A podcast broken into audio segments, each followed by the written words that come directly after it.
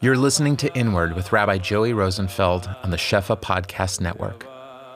Join Rabbi Joey as he guides us through the world and major works of Kabbalah, Hasidic masters, and Jewish philosophy, shedding light on the inner life of the soul.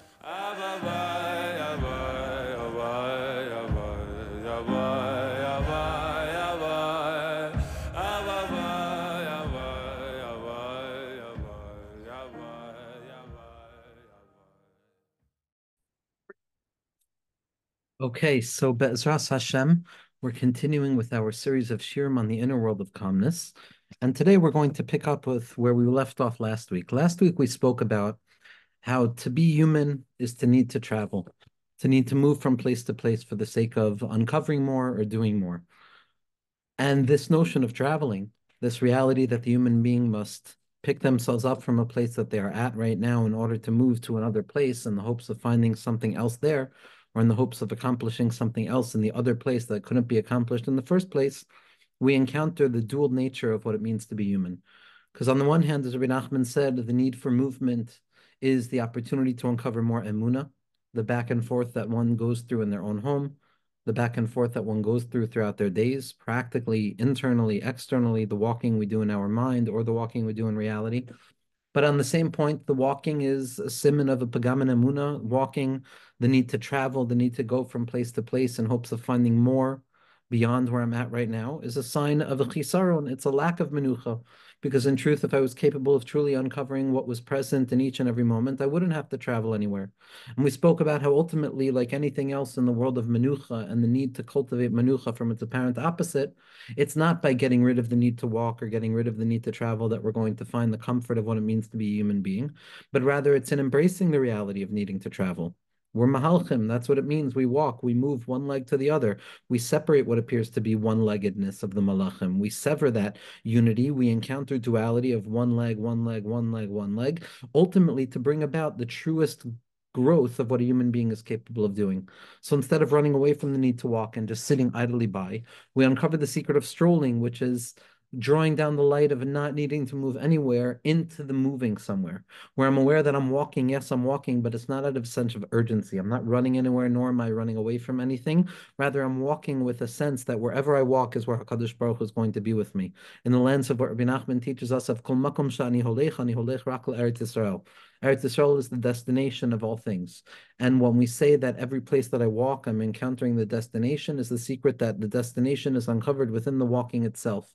And we spoke about the secret of strolling, Mataya Lehem Began Eden because unlike Adam Harishon prior to the Chait, where we were placed, where we didn't have to arrive at where we found ourselves, but rather we simply found ourselves there prior to needing to arrive, there rests within the mind of the individual a secret place where we truly do feel absolute menucha. We're aware that we don't have to go anywhere. And that light of walking, that light of strolling, we said, is uncovered on Shabbos. in the secret of Paisim by Psiakatana, that a person during the week takes long leaps because we're stuck in a sense of urgency, of needing to collapse time, of needing to truncate the distance between point A and point B. And as quick as we can overcome that distance, the better, because we don't want to be held down or bogged down by the all too human reality of the need for duration and space. But when I learned to be poisum by psiakatan, I learned to take each and every step slowly, mindfully, consciously, with the awareness that anywhere that I'm walking, I am arriving in Eretz Yisrael. That it's not about where I'm trying to walk towards, but it's the act of walking itself that makes me human and that allows me to fight for the secret of menucha, for the calmness of my legs and the heart of moving my legs, like David HaMelech. David HaMelech was able to have his legs dangling into hell. David HaMelech was able to have his legs scorched by death. He was able to have his legs dangling into the worlds of separation, but nevertheless, he was able to walk slowly. Yes, he chose to walk along the banks of where hell and heaven unified because it was specifically in that loss of calmness that David Malka Mashiach wanted to find calmness, which is the tendency of all of us to find calmness in a world that appears to take the opportunity away from us. And the goal is to learn how to stroll, to walk calmly and slowly. But we spoke about the light of Shabbos. We spoke about, like anything else, how Shabbos is a microdose, so to speak, of the calmness that is reserved for the future. But we don't always live in Shabbos. And while the goal is going to be to cultivate a Shabbos consciousness, to allow Shabbos to become something that is not far greater than a notion in time, because ultimately Shabbos is the secret of time itself. It's the birthplace of time, it's the emergence of time. But to also cultivate, in addition to the time, the moment of Shabbos itself, to develop and cultivate a moichin of Shabbos, a mindset of Shabbos. And while Shabbos itself is dependent upon time, the mindset of Shabbos is not so dependent upon time.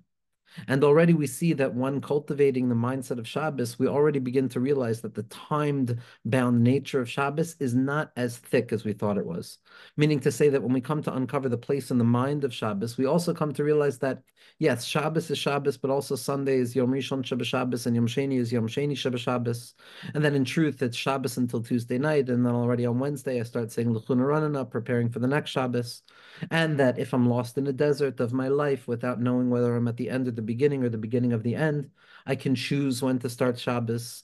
These these hints, these kinks in the armor of time that allow us to to encounter that that that shine of the true power of Shabbos, which is that it's always Shabbos and Minucha is ever present.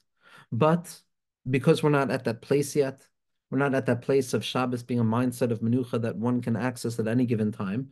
We have to continue to encounter what it means to live in the whole what it means to live in the worlds of separation of the whole, what it means to fall away from the rarefied and clarified worlds of conscious calmness that a person can encounter and create their circumstances and their framework of experience within their mind, but rather to find ourselves carried away by the, the real thick nature and the teva of this worldly experience in its mundane form, in the whole of it, in the six days of the week, in the opposite of Shabbos. Because while Shabbos is the mindset that we're trying to cultivate, we're trying to cultivate what it means to stroll, to take a deep breath of Shabbos, to have arichas af, to be mamtik the charon af, to negate the anger at its source, at that moment of losing of the mind, to pull the mind back with patience, calmly, and collecting oneself, realizing that I am not a victim to myself, but I am in charge. Ezuhu gibor akoivish is yitzro.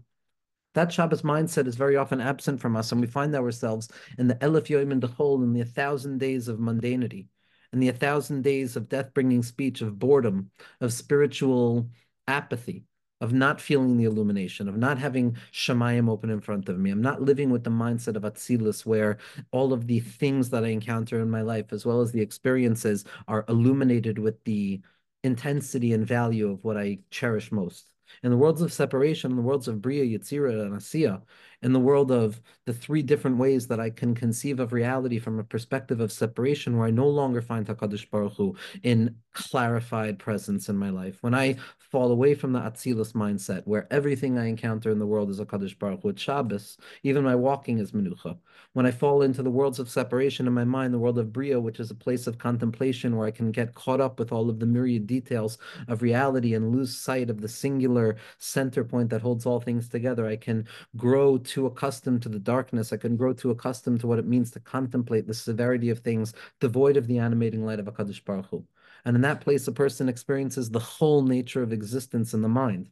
In the world of Yitzira, which is the second world of the whole, of the Bia of the whole, of those worlds of what it means to be in mundanity and the mindset of mundanity that is away from the Menucha of Shabbos. The world of Yetzirah is my emotions when my emotions are untethered to the, the centermost point of the mind or the innermost point of the heart that maintains a close contact and silent control over the framework in which emotions are expressed then emotions begin to rumble forward without being held down to their source and they extend and they extend and they extend and they become images and feelings that don't really bear any mark on reality but are fundamental to our experience because we feel them and we get caught up in them and we lose sight of where these feelings come from and we spend too much time trying to understand the origin of the feeling rather than learning how to contemplate the feeling but that's the world of Yetzira in the, the worlds of whole, of, of losing sight of that connectivity. And then in the world of Asiya, in the world of actual engagement, so that's where the distinction between Shabbos and Chol is going to be most felt, both in the mind, the heart, and the experience,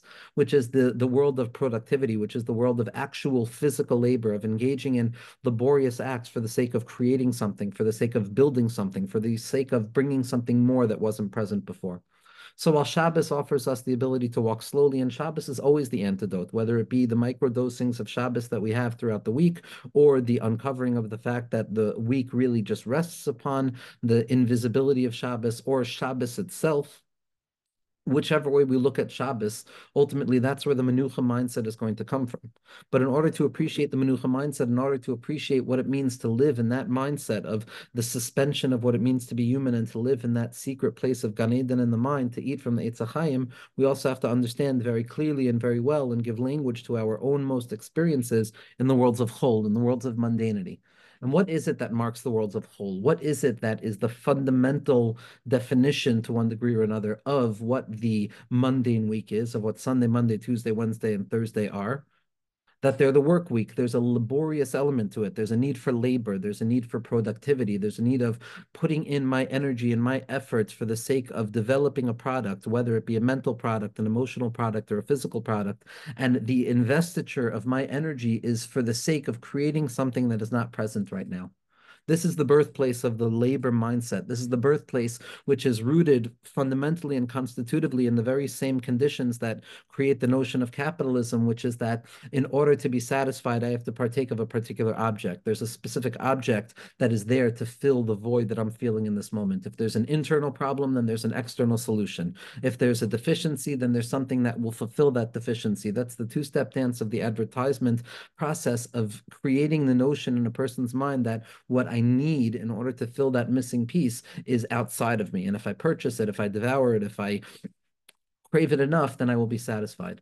So that process, that object orientation towards seeking out comfort outside of myself based on the assumption that I don't have what I need internally is a byproduct of this notion of labor, which tells the individual that I am only valuable through the value of my production, that my production value is what makes me a significant creature. And what is production? What is the need for labor rooted in?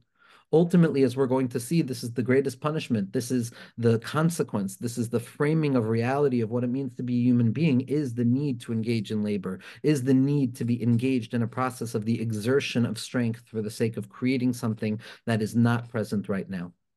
But to go back to this idea in the context of menucha, we've already explained multiple times and we'll continue to explain that menucha is when something is capable of resting assuredly in its source without this urgency of moving away from its source in order to become what it is meant to be. Very often, growth is motivated by a deep sense of deficiency at the core. And when growth is oriented by a deficiency at the core or a not enoughness or a lack of okayness at the baseline of my self acceptance, then every activity that I'm going to be engaged in is the opposite of menucha. It's tenua, it's a movement, it's a nituk, it's a separation of myself from where I am, where all of my kohos and potentials are potential within me without being actualized or needing to be actualized.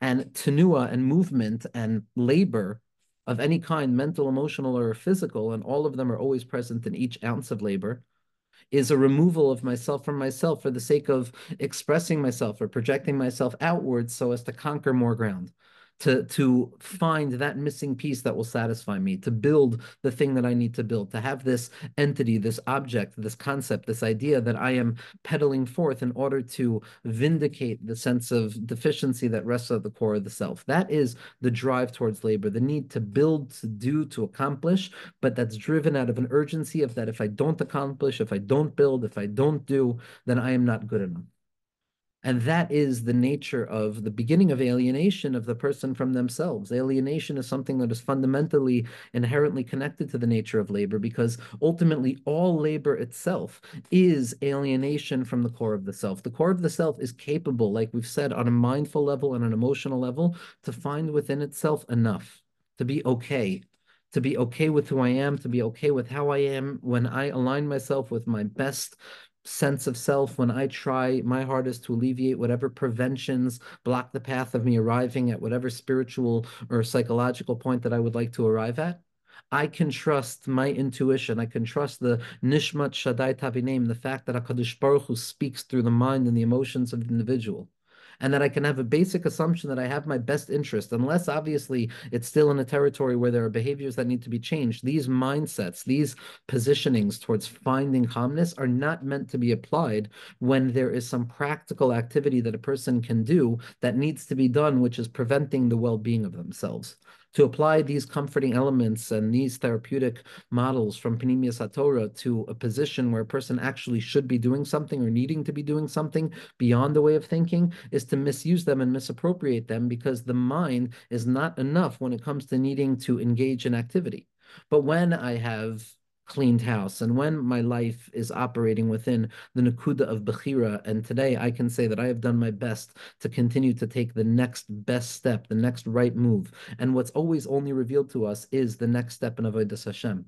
But when I can honestly say to the best of my ability, with the awareness of the deficiencies that rest in the heart of man and all of the conditionality that has given birth to who we function as, so if I can say that I'm doing what I need to to operate at my innermost point, this is when these mindsets are fundamental because the opposite of this laborious notion of I need to produce in order to fulfill some pre-existent deficiency in myself, and that without my production, without my activity, without my labor, without my effort, without my investiture of self for some furthering of myself through some secondary object,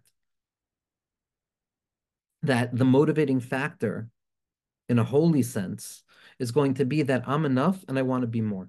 I'm enough and I want to be more. I am enough, my potential form, what I have internally at my shirish, I have enough mentally, psychologically, spiritually, on a ruchniistic level, I have what I need. I don't have to go out searching for more and more. I need to learn how to uncover what is already within me. And from that place of enoughness, from that place of satiety, of an element of satisfaction that again takes into consideration the fact that the human being can never truly be satisfied. We know this already.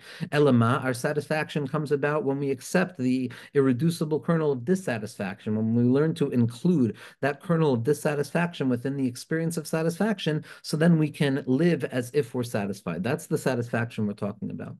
So when a person operates from a place of satisfaction, there's a birth, there's a rumbling towards more that is not built on an urgency to fulfill some deficiency.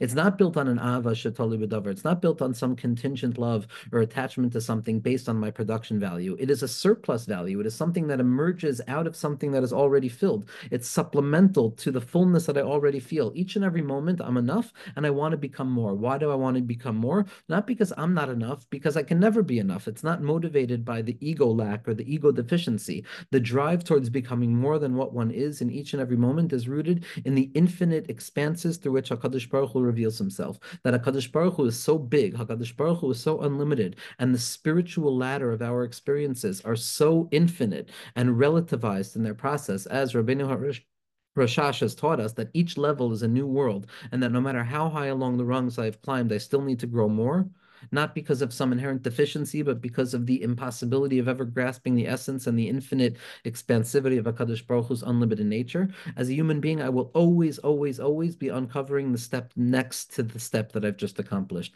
That when I complete something, there's something new to be completed. Gamarti ve'egmor. I've arrived at the destination and I want to go even further. Not because the destination is not enough. I'm not looking for enough anymore. There's no situation in life that's going to provide a full experience of, wow, this is mamish enough. It's going to be a choice that a person makes to live with this situation as if it's enough.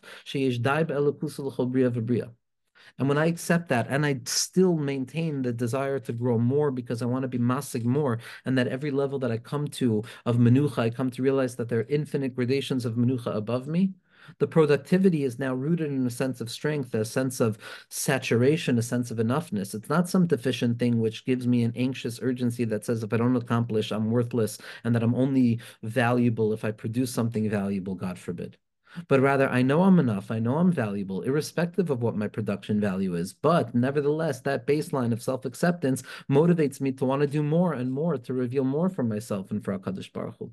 And we're going to see that the nature of labor, the need towards labor, is a byproduct of the Chet of Adam. But in truth, it's something further rooted in history, in reality which again shows us that these conditions that we live in, these mindsets, these traps of the human condition that we live in, the mebesari echeze of it all, the encountering God from the human condition of it all, what Hasidus, what Panemius HaTorah is coming to give us insight into, that we come to see that this thing that we see is so terrible, This thing that we see is so symptomatic to the discomfort and the lack of faith or the, the disquietude that we encounter at the heart of ourselves and the inability to find that Nakudatova and the inability to rest assuredly upon the faith that we have faith in, in spite of the fact that we don't know from whence it comes. That so much of it is built upon this faulty notion that these things are symptoms, some unfortunate symptom of what it means to be a human being that needs to at best be dealt with. If labor, if the need for labor was born out of the human condition, out of the Chet of Adam Arishon, of Bezeas Alechem, so fine. So then we would be able to say this is a bad thing that needs to be undone. But the truth of the matter is that the story of labor, the story of effort, the story of the need to put in effort for something emerges far earlier than the creation of the human being. And it's what we find in the third day of creation. That on the third day of creation, when HaKadosh Baruch Hu creates the trees and he creates the growth, the desha, on the third day, which contains the kitov of the second day, because the second day, like we said, the splitting of the upper water and the lower waters and the self is the birthplace of the divergence away from that oceanic sense of unity, and it gives birth to the need to now unify some apparent or some sense distinction or distortion. So on the third day, Hakadosh Baruch Hu said to the land that the, the growth should take place. Esev Mazria Zera, Eitz Pri Osa Pri, a fruit tree that made fruits. Eitz pri osa pri is what HaKadosh Baruch Hu wanted the ground to create. What the ground was meant to give birth to was a fruit tree that gave fruits. B'toitzia aretz, dash the next pasuk says, and when describing the trees that come out, ve'etz osa pri asher zaru bo So now it no longer says eitz pri osa pri. It doesn't say a fruit tree that provides fruits, but rather it says a tree that provides fruits. And so there's distinction between the way that Hashem wanted the trees to be created, and the way that the ground actually manifested, the way that Teva actually manifested those trees. And Chazal point out that in the beginning, the desire of HaKadosh Baruch Hu was that the f- tree itself should be a fruit tree and fruit should come from the fruit tree, which means that the bark of the tree was meant to maintain the same taste as the fruit of the tree that the bark itself, the tree itself, with or without the growth that came from it, was meant to contain within itself the kernel of its possible fruit. That the taste of the fruit was already inherent within a potential form and an actualized form of potential, in spite of the fact that it was different than the potential actualization of the actual fruit. So the tree itself was meant to have actualized potential. Tam ha'etz, there was meant to be a tam in the eitz. And the tam ha'pri was the potential that is actually actualized. Hashem wanted the tree and the fruit to be part and parcel of the same potency. But what happens as a result of the chet haaretz, as the digression or transgression of the land, the natural deficiency that rests at the heart of human beings as a result of being separate from Hakadosh Baruch Hu, as well as the very deficiency that rests at the fabric of existence by dint of the fact that it is apparently separate from Hakadosh Baruch Hu. So both man and world, both ontology and psychology, are both working within this irreducible kernel of the fact that Hakadosh Baruch Hu made it so that it would be imperfect. It's not a deviation. It's not a symptom. It's meant to be this way. And so, as a result of this transgression, for whatever reason, the trees that come forth from the ground are trees that bear fruit. They're trees that bear offerings of product. They're trees that offer objects of grasp and measurement but ultimately the bark of the tree is missing its essential tam. It's not a fruit tree that makes fruits, it's a tree that makes fruits. Meaning to say that the actualization of potential, the taste within the bark itself is gone. And all that's valuable is the actualized potential, which is the fruit that emerges. And so already here we see, as Rav Kook and Rav Hutner and all of the tzaddikim point out, there was a model of what it meant to be in reality the ideal state of things was that the tree and the fruit of the tree should both contain the same essential quality. That, as Rav Kook describes, the bark of the tree represents the process that one goes through in life prior to production, prior to expression, prior to some identifiable thing that I've accomplished to make myself feel good about myself or to make myself feel valuable but rather even prior to actualization, the tree was meant to contain the essence of the goal. The goal and the path were seen and revealed to be part and parcel of the same thing. Hashem was everywhere revealed.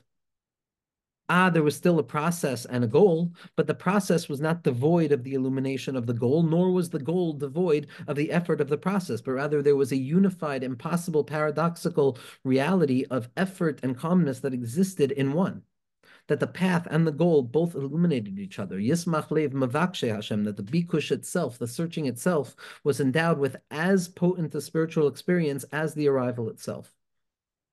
And this was true in all things that the process and the goal, the effort and the result were seen as ideals that needed to express themselves in two different ways, but nevertheless revealing a singular ideal. But as a result of the transgression of the land, there's a deviation now between the process and the goal. The goal is the goal, the fruit is the fruit. The fruit will always taste like the fruit in order for an individual to yearn after the fruit and all of its tam, reach, and, and all of the different qualities of what we yearn after, both positive and God forbid negative.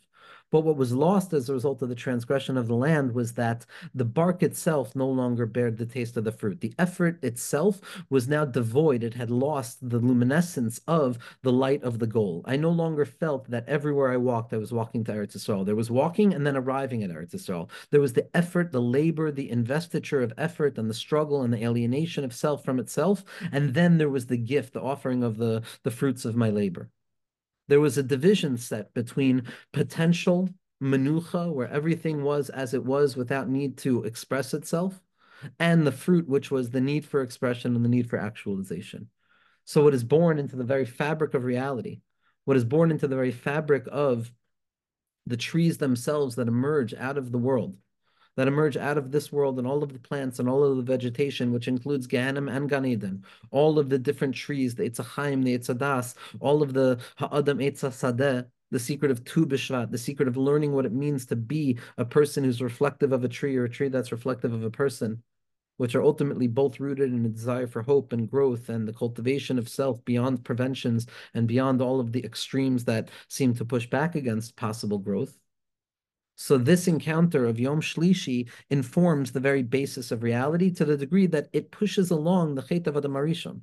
That the Chet of Adam Arishon is when this quality of the sin of the ground, this division between effort and arrival, this division between the need to toil and to remove myself from myself every time that I invest myself in something, every hammer blow is a removal from myself, every step is a removal from myself, every breath seems to be a removal from myself, reminding me that I'm not enough prior to this division, every step was endowed, every step was endowed and infused with the recognition that I am enough and I want to take another step. I am enough and I want to allow the hammer to hit the stone again so that it can build something beautiful.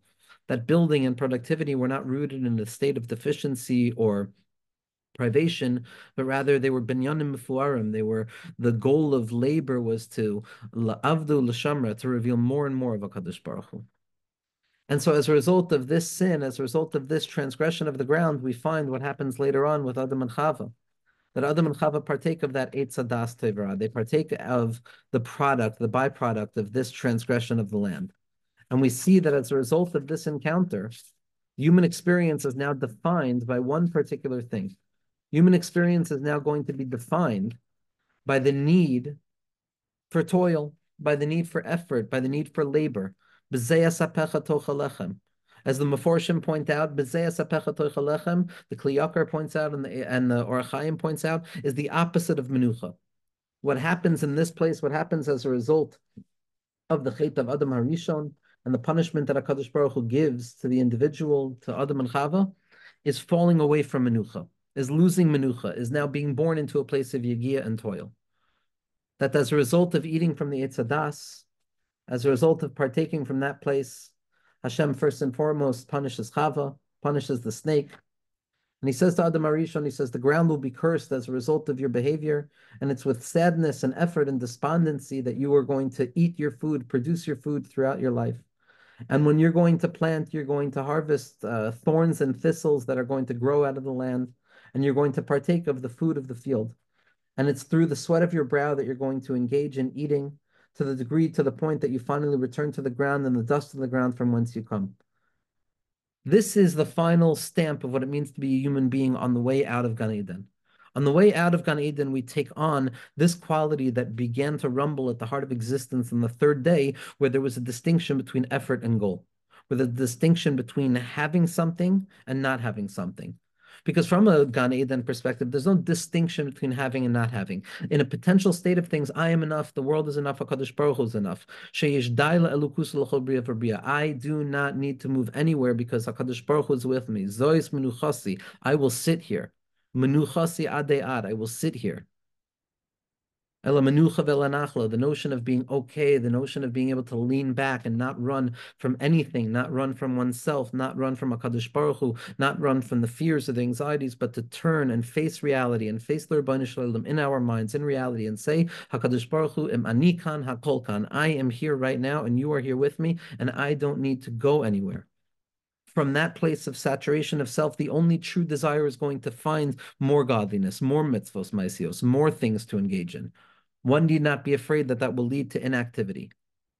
The okayness that we feel will always perpetually push us to do more, to reveal more, but with the comfort of knowing that I am far more than enough in spite of the fact that I haven't done everything. But until we're able to uncover that place, we live in a world of We live in the in the burden of effort. But what is the effort?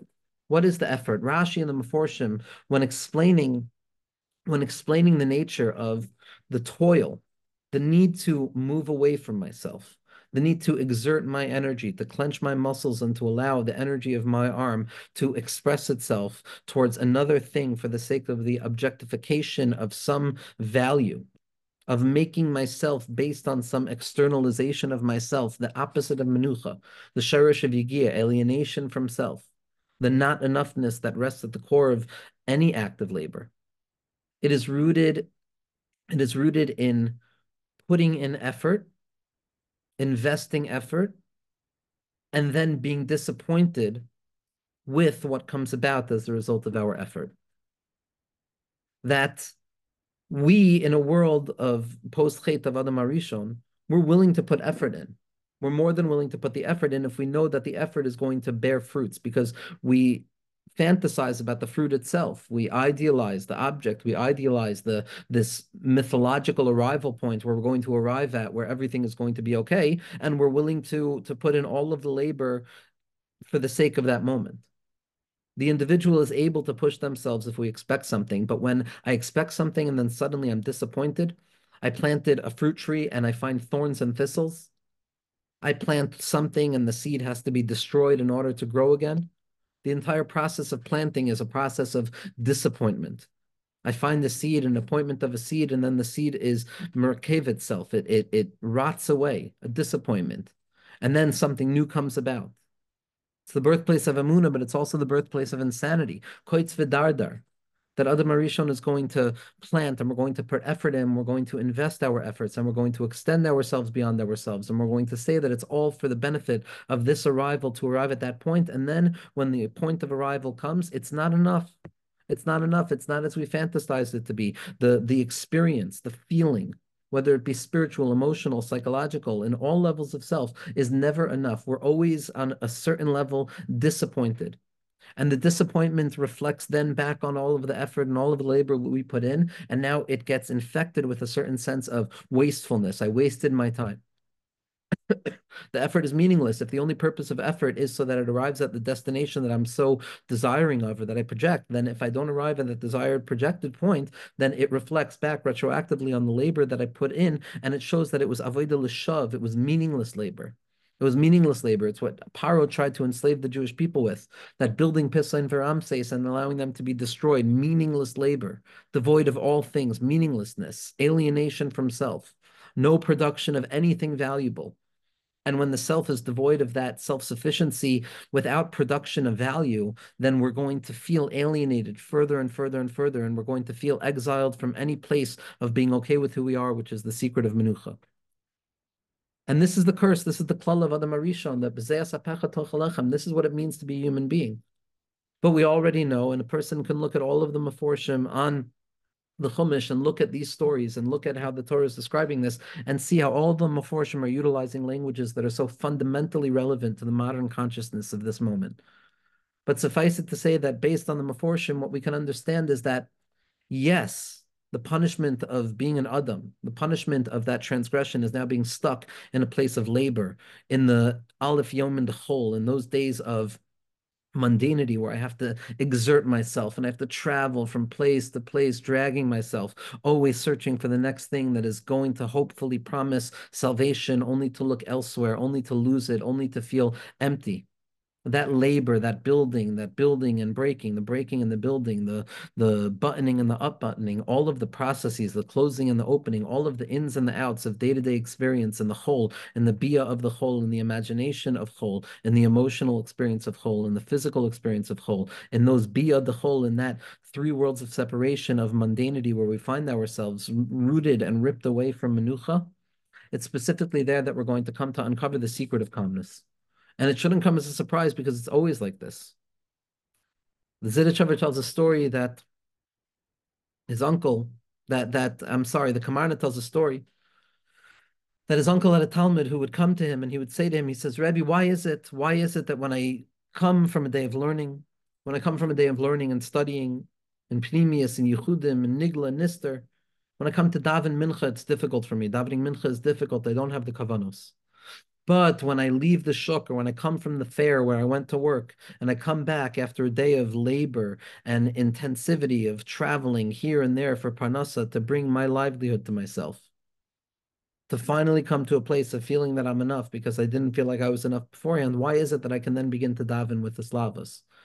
And as Rabbi explained to him that the tachlis of a yid is not only to find Hakadosh Baruch Hu in calmness, but specifically in the place of labor, specifically in the worlds of separation, where we have to go out beyond ourselves, searching, refining, building, taking product, developing product, etc., etc. Whether it's an idea of product, whether it's an emotion, the effort and the labor and the movement and the pulsation between doing and and and moving backwards and doing and moving backwards in the dual process of productivity, of koyach and poyel, of digging down deeper into myself to uncover more strength, to exert that strength on something outside of myself, to allow my strength to form itself into that external thing, to build it up, and then to retrieve back into myself to gain more. That back and forth, that back and forth of this experience of labor is ultimately the place where we're going to find the Rabbanish Leilim, because those are the birurim.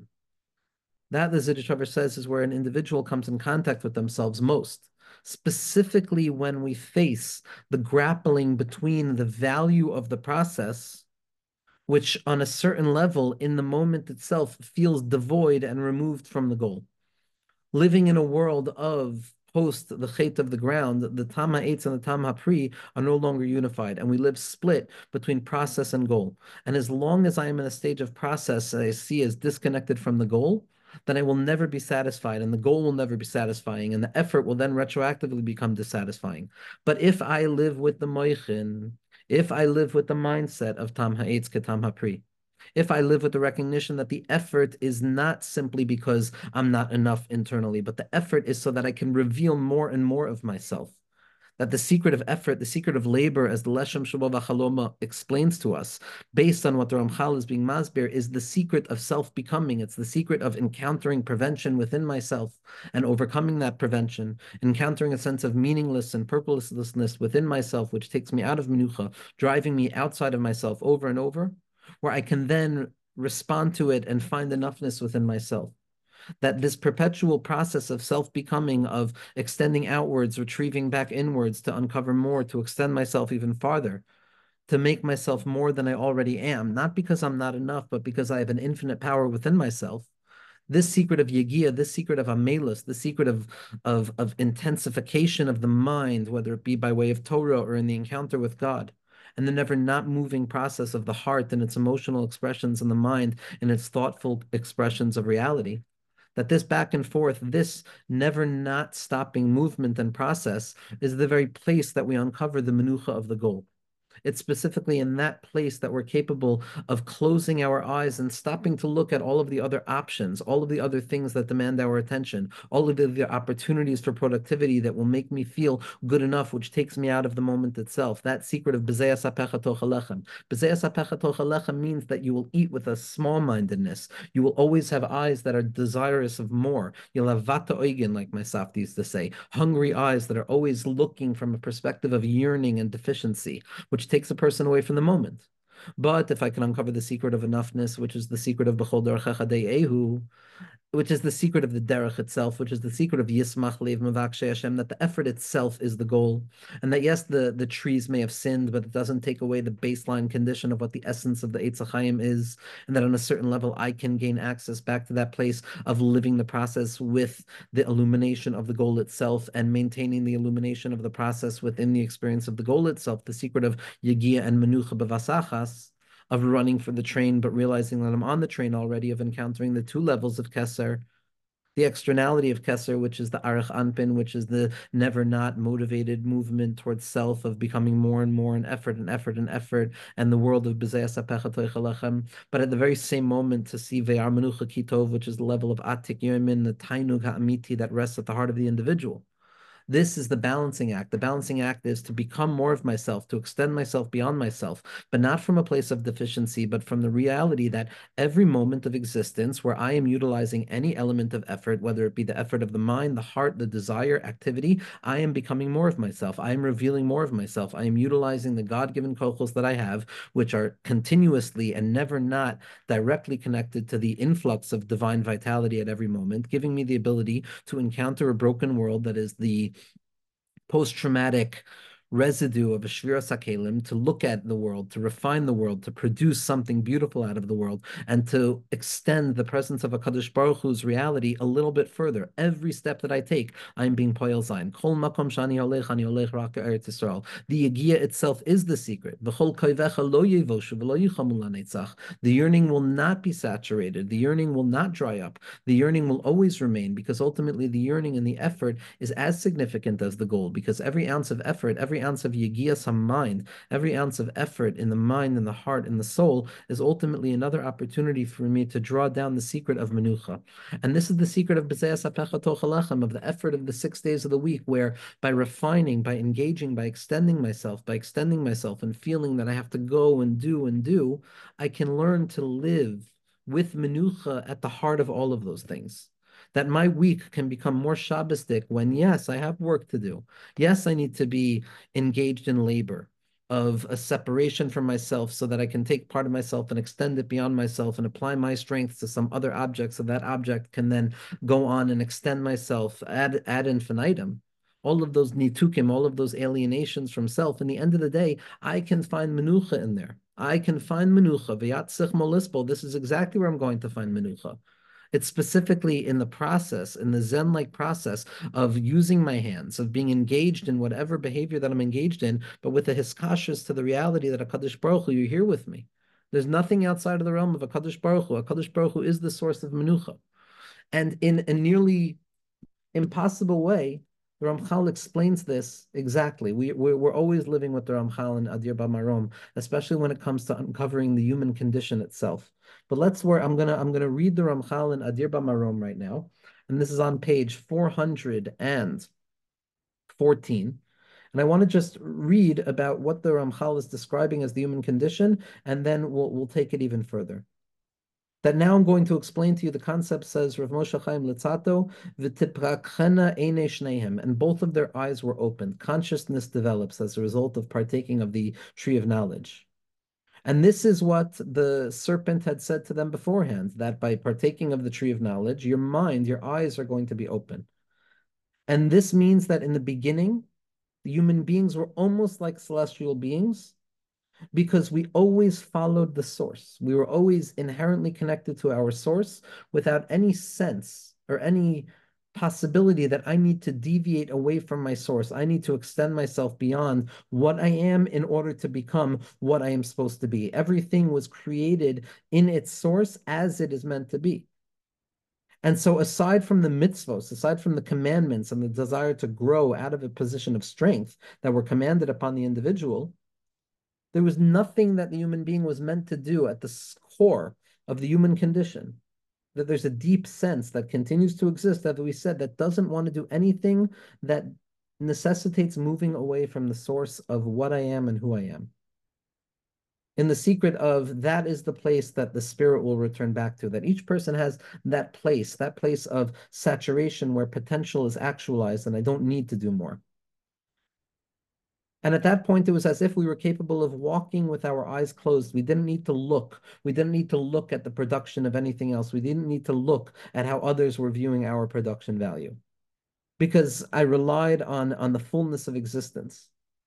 And in that place, it was Vayanichehu Began Eden that HaKadosh Baruch Hu placed them in Gan Eden. It wasn't a walking, it wasn't an effort, it wasn't a labor to build that place. It wasn't a city that was built. That starts with Kayin, as we're going to see next week. But rather, was the secret of calmness, the Soid HaMenucha, because they engaged and they lived, and their entire existence was illuminated by a connection to the upper illumination that came to them each and every moment. They lived their lives as is. Each moment was what it was because they were attuned to it and they were ready to receive whatever it was that came their way. But when they descended from their original level, they now needed to pay attention to the things that were happening. We now became responsible to look and to judge and to gauge our production value, to see whether we're doing it right or wrong, to judge yes or no. And at that point, now we have to open our eyes and we have to pay attention. We have to be cautious because now there's a certain threat. It's the opposite of menucha.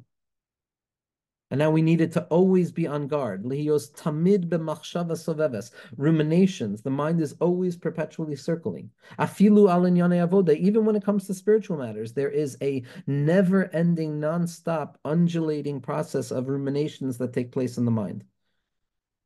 And the reason for this is that even though, even though we didn't follow what Hashem wanted from us, even though we weren't able to maintain that inherent connection to the source of all things, where we didn't have to open our eyes and we didn't have to move and we didn't have to extend ourselves beyond their source. HaKadosh Baruch Hu has still left a place for us in our mind. Hashem has still given us the option to enter back into that place. But nevertheless, as a result of the fact that our minds are perpetually in movement, we can't seem to get back there. That's the lahat misapeches that we're going to encounter next week, the thing that keeps us out of Gan Eden, the perpetual, never-ending, never-ending process of the ruminations of the mind. Lachshov lidog al dvarim, to think about, to contemplate, and to worry, to be anxious about things. And this is the process of the other side, the hither side of human experience, the darkness that conceals our ability to be okay. And the end matter, sof davar lios tamid bedaiga, that we're always in a state of worry. That we always need to be guarding ourselves, ensuring that I have enough and that this other person is not taking from me. And from this posture, noilad achakach, what emerges out of this, something else comes along, which is that I now need to go out and seek out my sustenance beyond myself, labor, labor, which is the aspect of bezeas apecha tochalechem that now I have to work with the sweat of my brow. Now I have to extend myself, perpetually rooted in a sense of not being enough. But this path, this path is the path the Ramchal says of Adar Chazeh, haya adam b'menucha. Originally, we had an experience of calmness. And then the snake came and it created this process. And we lost that calmness, and now our mind is open to all of the busyness and all of the options and now we conceive of the fact that it's through our effort and all of our investment that the goodness comes about. And now we have to force ourselves to engage in a process of finding the pleasure that we need. And yes, Adam Arishon was aware of the fact that it's specifically through this process that we come to know ourselves better. It's specifically through this descent into labor, into the world of effort and the mind and the heart and emotions and activity, where we extend ourselves beyond ourselves, never feeling like we're okay, but always remembering that we're okay after having not feeling that we're okay, and then bringing that feeling of not being okay back into the safe framework of being okay and extending the territory of menucha, of finding the ha'ara of elokus specifically from the workplace itself, specifically in the busyness of life, specifically in the labor, specifically in the elongation and the duration of process that seems to be cut off from goal cut off from the goal. We wait, we wait. The goal exists outside of our minds. It's Behesach Hadas Mashiach comes. What remains for us is the effort. What remains for us is the open-mindedness, the open eyes. The open eyes that the Ramchal describes, which is the human condition, but it's this open-eyedness. It's our ability to see, to look at the world that allows me to actually look at what's happening when I'm engaged in labor. What are my hands doing? How am I engaged? What is this process? Who am I? What am I? What is the object outside of me and how do I relate to it? Is all of my value dependent upon this thing, or am I inherently valuable? And this thing is an extension of that value that I'm trying to impart upon the world. The building of the bridge, the Gesher Tzar Ma'od, back to that place where the effort was endowed with the illumination of the gold, that tikkun of the chet of the aretz, which is the secret of Tu B'Shvat, which is the secret of Ha'adam Eitz Sadeh, that the individual, through the contemplation of the true aspect of Menucha, has the ability to find Menucha within Yigia itself. And then when we apply this concept of the movement of the mind to the experience of Talmud Torah, that as Rabbi Shimon Bar Yochai points out, as the Nefesh Chaim points out very clearly, that Rabbi Shimon Bar Yochai Torasa umnaso, that yes, a person is burdened, yes, a person is tasked with the opposite of Menucha in this world.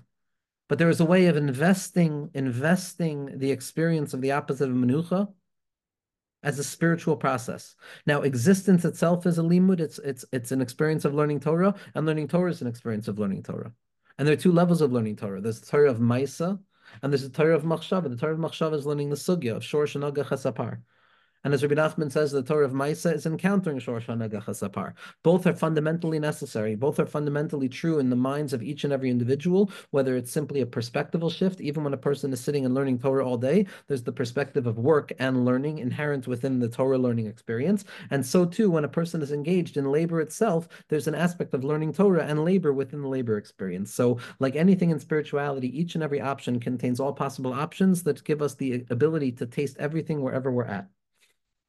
And when we learn to collapse the distance between those two, when we learn to allow ourselves to encounter the effort of experience as valuable, then we learn the secret of iyun. Then we learn the secret of penetrating into the depths of reality. That it's specifically through the effort itself. It's the drilling down. It's the digging down. It's the amkus haseichel. It's the it's the machshava that is razor sharp. That is the ability to cut through stones. It has the ability to be precise in its orientation. And yes, these are severe things, and it forces an intensity of the mind, as we know from Rav Chaim. Rav Chaim Brisker had to put his head into into into a bucket of ice or near a bucket of ice after he was learning a sugya, or it was the Beis Halevi, I forget who. But the mind moves, as the Gra points out, the mind of Beis Shammai, which exists within each and every one of us, is perpetually cutting and building, cutting and building, cutting and building, sewing new connections. The mind of Beis Hillel, which is also operant within us, is the one that's trying to calm it down, but the mind is always at war with itself the bina and the chachma, the process, and the yegia satora, the yegia of the mind to try and understand Ratzon Hashem, to try and find that nikud of menucha, that vayat sichmo lisbol, which gives us a new understanding. Vayar menucha kitov, we saw the menucha is good. Va'aretz kina amma, vayat sichmo lisbol, so it's not only that, okay, Menucha is something good, so I'm going to have to work for it, but it's specifically in working for it that I'm going to uncover Menucha. It's specifically in the Chol itself that I can uncover Shabbos. It's specifically in the Yoimin of Chol, in the Bria, Yitzira, and Asiya of Chol that I can uncover the light of Atzilus. And when I encounter the light of Menucha there, everywhere I walk is exactly where I am. Everything I'm doing is just building for HaKadosh Baruch Hu. I could dig a well, someone could come and cover that well over again, and I'm not going to blink an eye. That's the light of Yitzchak Avinu the Amud Ha'avoida, the person who puts effort in the intensification of strength, the overcoming of self, Ezehu. Yitzchak was perpetually overcoming himself, revealing more and more of himself. But it was not about the effort, it was not about the goal at all. There was no goal. If the goal got swallowed up, okay, I go in more. The effort is the goal. Whatever I have to do right now is the goal. That's Kiddush Shem Shemayim. Wherever I am, this production, this building, this revelation of self from within the Shoresh, which is a tenua, which is the opposite of calmness, is ultimately to extend the presence of calmness in my life. It's ultimately to bring me back to that place of menucha. It's ultimately to taste my world in my days where I can be engaged in the six days of the week, in the mundanity of the week, and I can literally walk like a Ben Olam Haba. I can live with the river that flows forth from eating, irrigating my mind. I can live with my chachma, that allows me to pause in reality, to walk a little bit slower, and to look at the situation from a lens of wholeness, from a lens of unity, from a lens of goodness, from an orientation towards uncovering the positivity that is at the fabric of each and every experience. And then I can pause a little bit longer and I can enter into the severity of concepts. I can enter into the categorization of the parts that comprise this particular experience. And I can open my mind up to the vulnerability of seeing what's not perfect about this experience. And I can tolerate the opposition. All of this is happening in rapid fire speed when a person practices it. In fact, all a person has to do, like we said, is learn to quiet down the mind a little bit, which we're going to get to, Bezras Hashem. Of saying Shah, Shah, the secret of how Kayan is going to find comfort.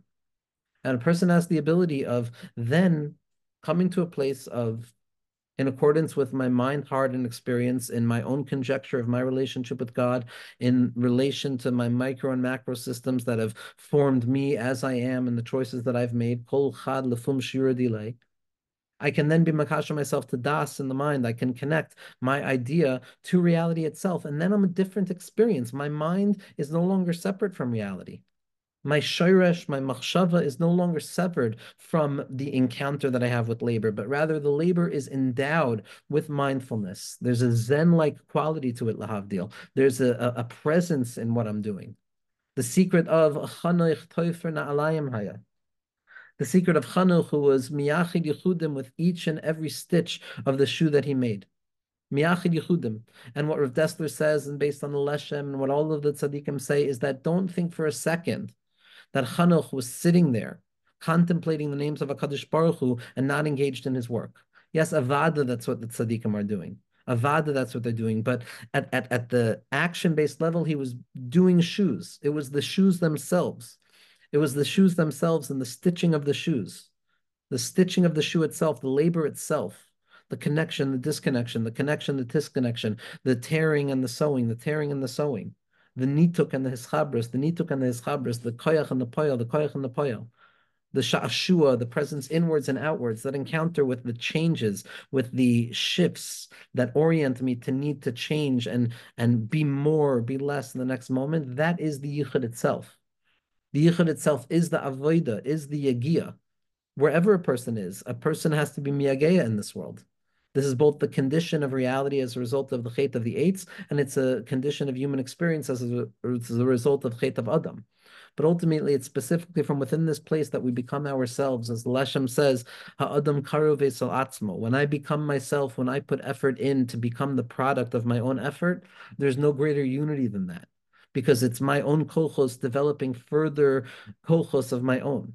And the only way to mimic the unity of HaKadosh Baruch Hu, who creates himself kavyachol, Shemamsia etatzmo, that HaKadosh Baruch Hu is the Mechuyev HaMetzias who chose to create himself in a revealed way, so to speak.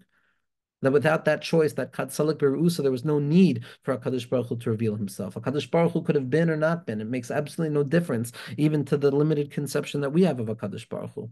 But HaKadosh Baruch Hu chose Kavyachal to reveal himself the same way that the human being is tasked with revealing ourselves. B'charta b'chayim, b'chira is the utilization of the sum total of my energy and my efforts to make the next right choice, to make the next decision that is going to produce more kavod shemayim. And when I produce myself, when I allow myself to become more than I am through overcoming the limitations of my own mind and allowing my own mind to beat my own mind, the intensification of self, as the Rebbe Rashab describes, which leads to the speed at which labor takes place and the productivity. And specifically there that we touch the deepest unity, the impossible unity of the person becoming more of themselves at the very same moment the secret of Mineu Bay, the secret of undoing the Tzimtzum, the secret of finding myself in the process itself, and finding Menucha in the opposite of Menucha, of encountering a world of Chanuch, Toifer Na'alayim Haya, of learning what it means to leave Mitzrayim and entering back into the desert. The whole fear, the whole fear about leaving Mitzrayim and leaving the desert, Bezras Hashem, is, is ultimately a fear of needing to put that effort in a terror at the face of effort, but with the wisdom of understanding that the effort is the goal itself, and within every ounce of expression of koyach, I can encounter the koyach amiti of a Hakadosh Baruch Hu and koyach masav higel goyim. To give us the light of Eretz Yisrael, which is the secret of B'chol Makom Shani Holech Ani Holech Rak Eretz Yisrael, then I can uncover the secret of the Menucha within the Yigiyah itself. And then Sham Yanucha Yigiyah Koyach. Sham Yanuchu Yigei Koyach. On Shabbos, it's not that we're not Yigei Koyach, we're Avada Yigei Koyach, but we uncover the light of the Menucha at the heart of Yigei Koyach. And when we encounter the, the worlds of separation of the weekday, which we encounter every moment of our lives, what we need to try and un- uncover is the light of Shabbos that exists there, the light of calmness, the light of Menucha Kitov, the light of the calmness that is operant at the heart of the avodah that a person is engaged in. Wherever I am is where I am. And I can find whatever I need right here, right now whether it be uh, uh, something that I have to type for work, whether it be something that I have to take care of a task, whatever it is, contains the sum total of the cosmos. It contains the sum total of all of the worlds, of Adam Kadmon, of Atzilus, of Bri, Tzira, and of a Shvira and broken pieces that need to be refined and elevated back up through the mindset of my habituated nature, and then through my emotional capacity, and then through my mind, and back up through my desire, back up to my comprehension of HaKadosh Baruch Hu, draw it back down and refine this particular experience, refine this particular act in, of eating, eating is ultimately where this all truly comes out, as we see in the mice of, of Adam Arishon. It's all about eating, as Rav Tzadok says, because eating is just the, the clearest example of the process of labor, the effort of breaking something down, of transitioning it from some state that it was to a new state of things, to allow it to go through the equal process, the, the process of the digestion, which now leads to surplus, waste, and it also leads to production value, etc. That eating becomes a fundamental place that a person can truly encounter that menucha.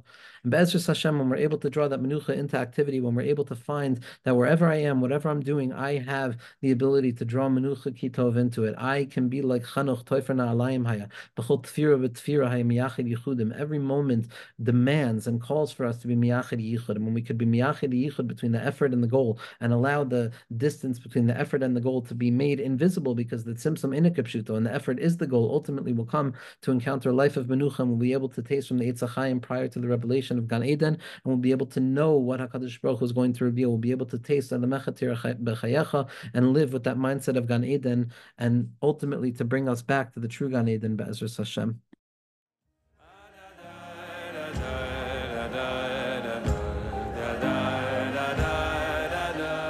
The music is by Zusha. For more from the Shefa Podcast Network, visit our Facebook page and please subscribe and leave a review on Apple Podcasts.